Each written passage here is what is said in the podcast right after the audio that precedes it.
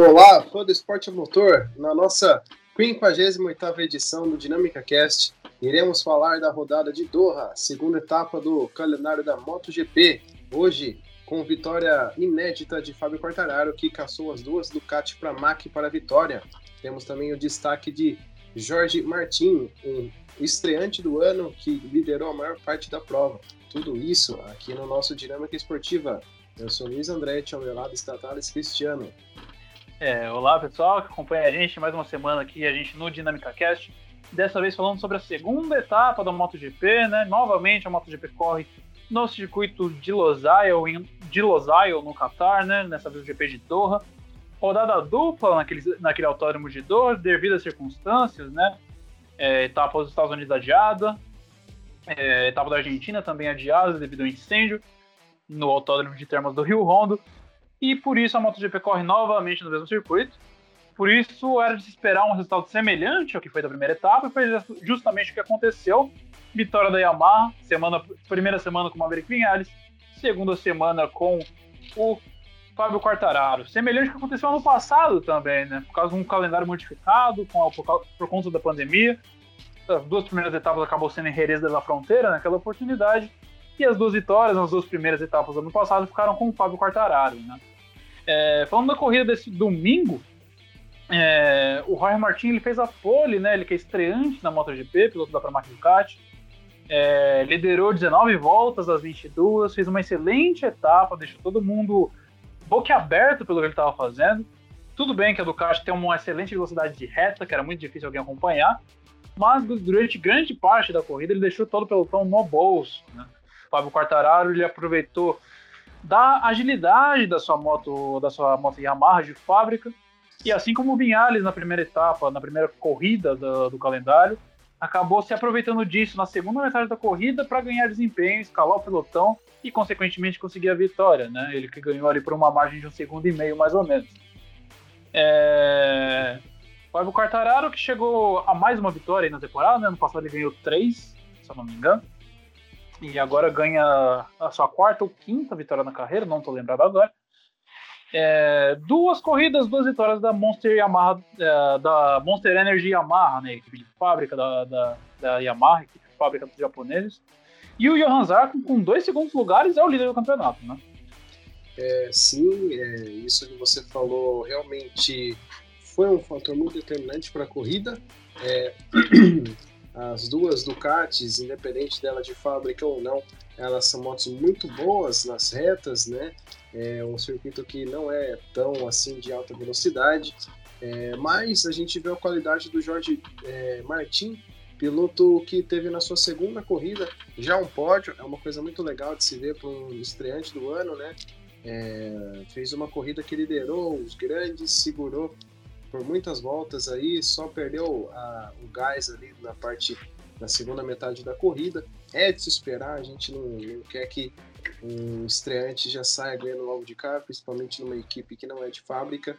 Uh, era de se esperar, a gente vê que às vezes o desgaste do equipamento pode acontecer disso, né? E o Fábio Quartararo, piloto mais experiente, é, batalhou pelo título ano passado, deu as duas primeiras corridas, como você falou, no ano passado veio para capitalizar a primeira vitória da temporada e ele soube aproveitar as oportunidades, né? A Yamaha já estava com o acerto da corrida passada, não teve quase nenhuma modificação no clima, no asfalto.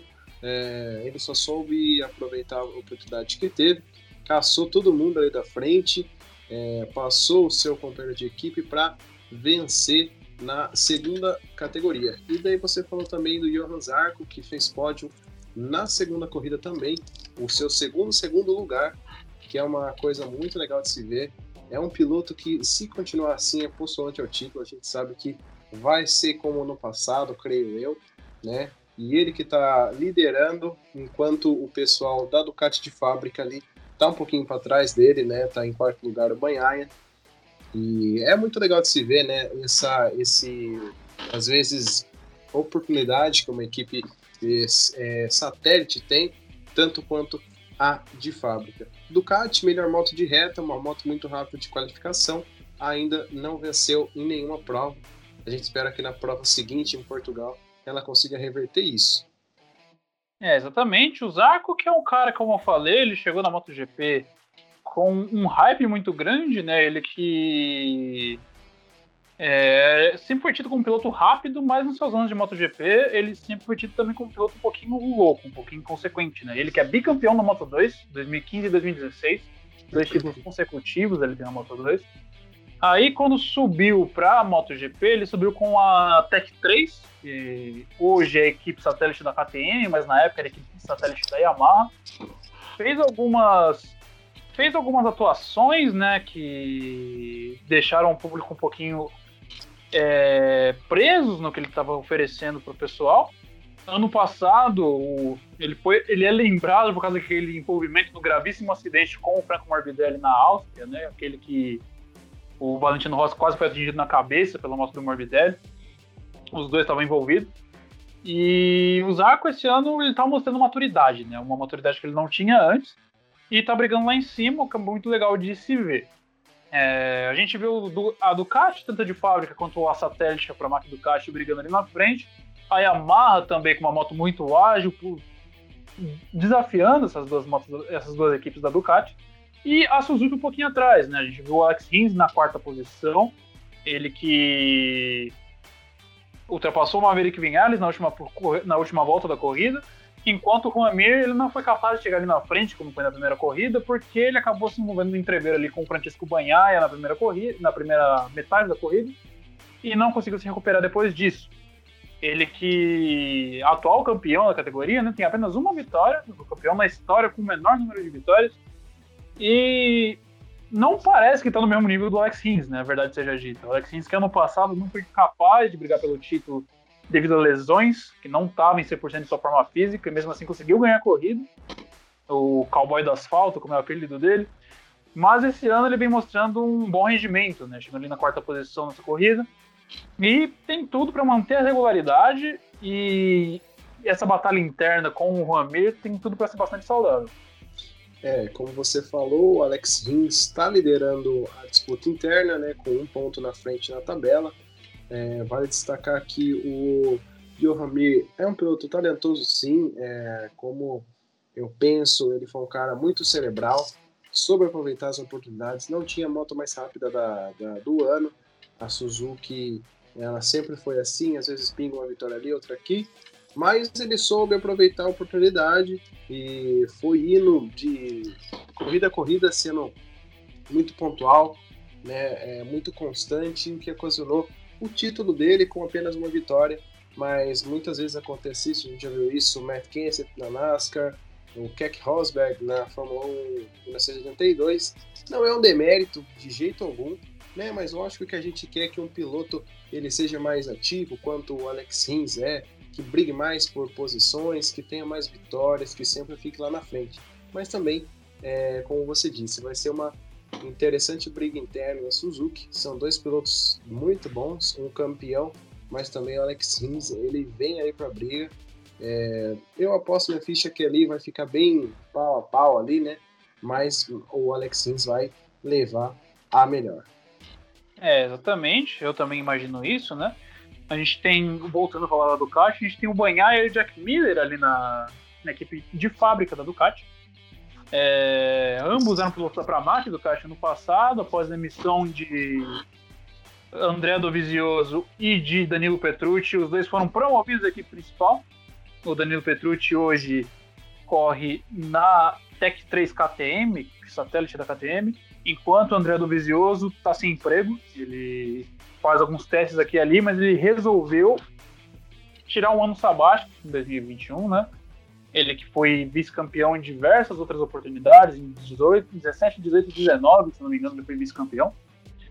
E agora ficou sem emprego, né? Ele que conseguiu ganhar algumas corridas, teve boas atuações, porém nada muito além disso. É, enquanto os dois pilotos da Pramac do Caixa pedindo passagem, né? O Johan Zarco que tem uma história de superação, caso esse ano seja uma temporada boa para ele, porque ele em 2019 era um piloto da, de fábrica da KTM, acabou sendo demitido durante aquela temporada. Né? Ele acabou sendo chutado da própria KTM durante a temporada de 2019. Ele pegou uma vaga na 20, que é a equipe de fundo de pelotão da MotoGP. Depois ele conseguiu ir se restabelecendo até conseguir dar a volta por cima. Né? Ele que ficou duas temporadas com a 20, inclusive temporada ano passada, que ele chegou até a fazer pole com a moto da 20, que foi uma coisa muito inesperada de conseguir. E esse ano acabou se indo para a Mac Ducati, uma nova, uma sobrevida na carreira dele que muitos já davam como fracassada na MotoGP, né? E agora lidera o campeonato e tem tudo para poder brigar lá em cima, né? Desde que ele não seja inconsequente como veio sendo nos últimos anos. É... Voltando a falar do rookie do Jorge Martin, ele vem junto da Moto, da Moto 2 contra a classe de pilotos como o Ené Bastianini, como o Luca Marini. Foram pilotos que se destacaram no passado, né? E agora estão ali guiando na categoria principal. O Ryan Martin, segunda corrida, primeiro pódio, primeira pole. Esse ano pode ser que traga sua, sua primeira vitória. E a gente falou da Yamaha, da Suzuki, das duas equipes da, com motor Ducati. Agora a gente falando da segunda das decepções, né? A gente tem a KTM e a Honda que não mostraram serviço, né? A KTM teve o melhor resultado com o Brad Binder, piloto sul-africano, chegou na oitava posição.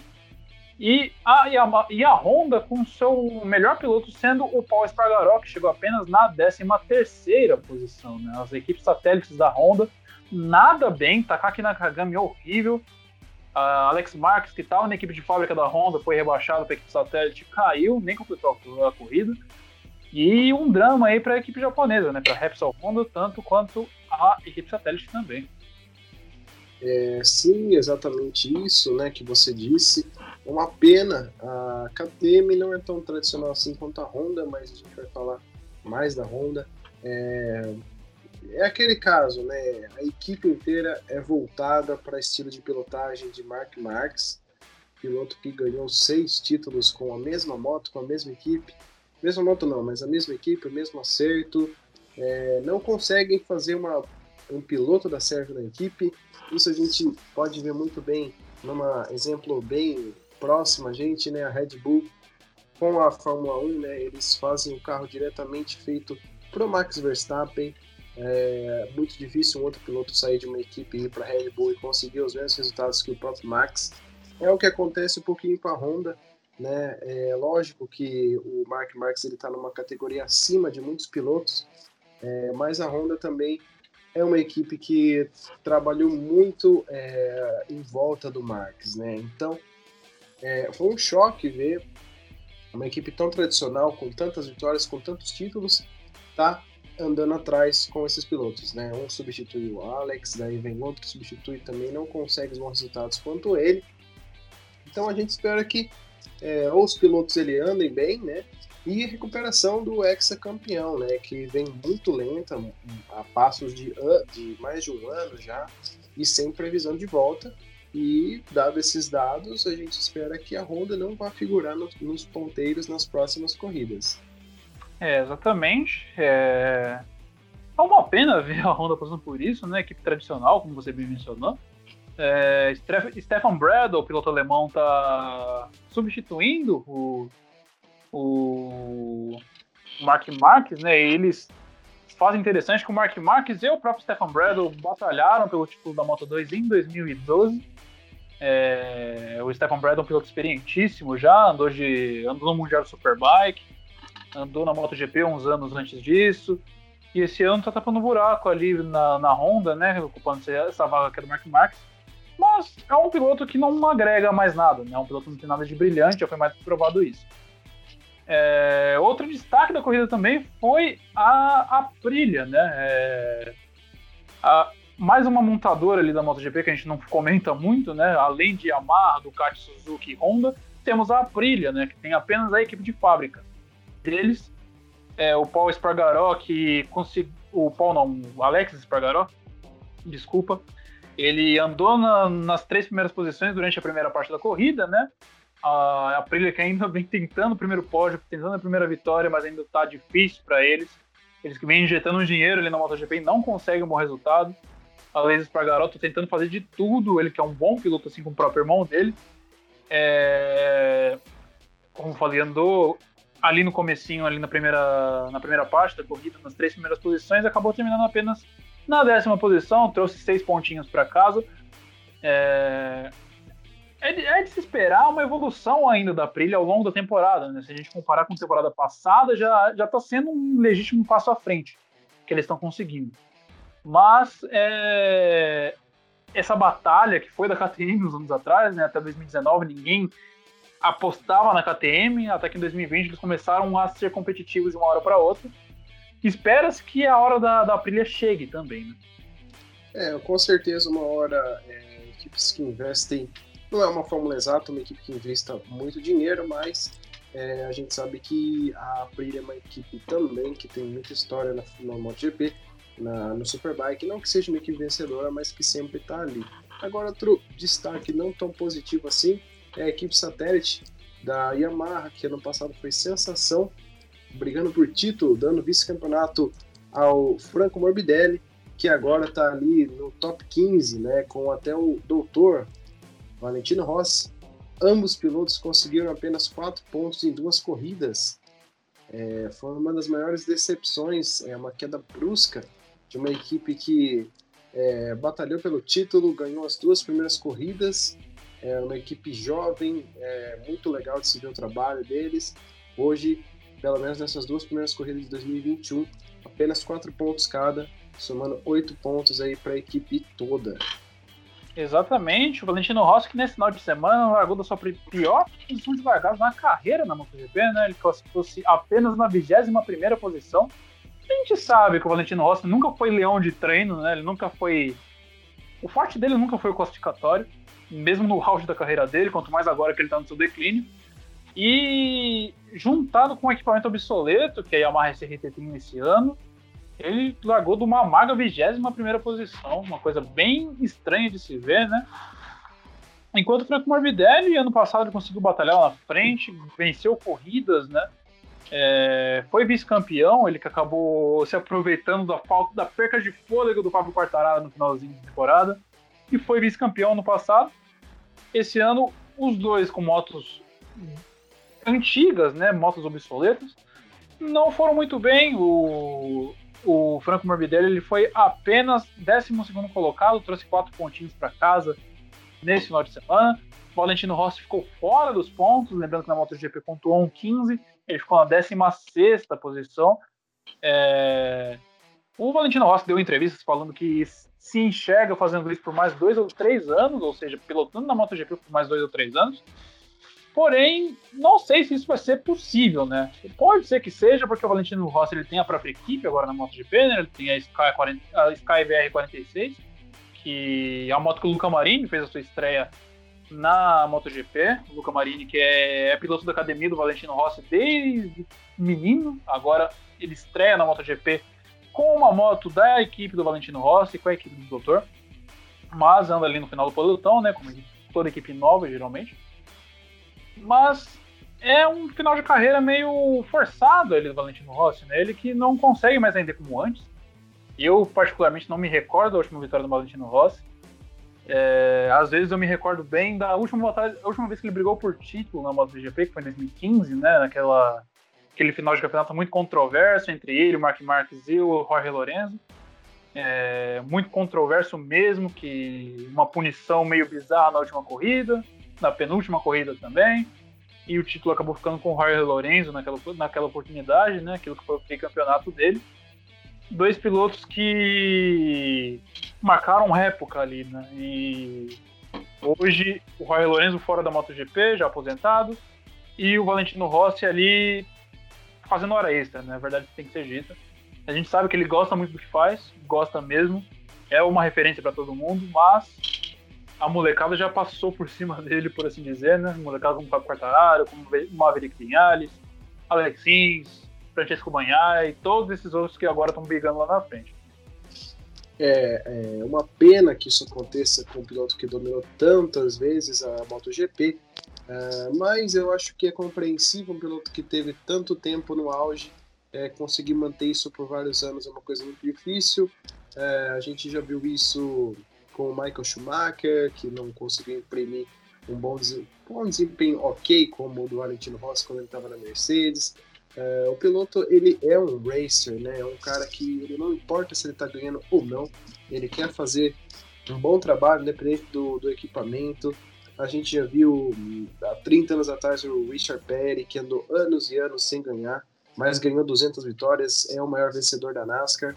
Mais atualmente, Jimmy Johnson é, ficou muitos anos depois de 2016 sem nenhuma vitória, venceu apenas em 2017, depois uh, não entrava no Chase, nos, nos playoffs, agora vai correr na Indy, faz o que gosta, né? É um piloto independente dos resultados, né?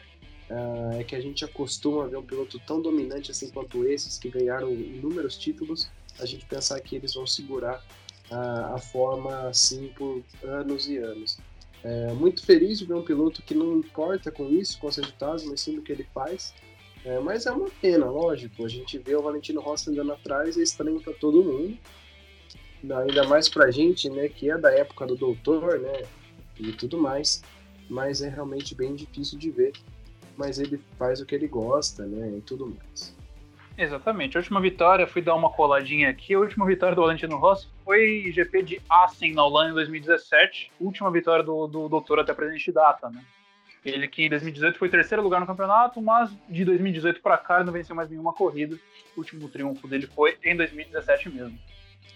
É, sim, e amigos, é, eu acho que a gente chegou ao final de mais um podcast, a nossa edição número 58. Hoje apenas falando da MotoGP né? Espero que vocês tenham gostado desse episódio. Falamos sobre essa rodada dupla praticamente, né? Da, da MotoGP, trazemos todas as informações aí um pouquinho mais, né? Espero que vocês gostem do nosso trabalho. Curta, compartilhe com os amigos. Não se esqueça de se inscrever nas nossas plataformas digitais. E é isso. Até a próxima. A próxima corrida vai ser em Portugal. E meu nome é Luiz Andretti. E ao meu lado está Thales Cristiano.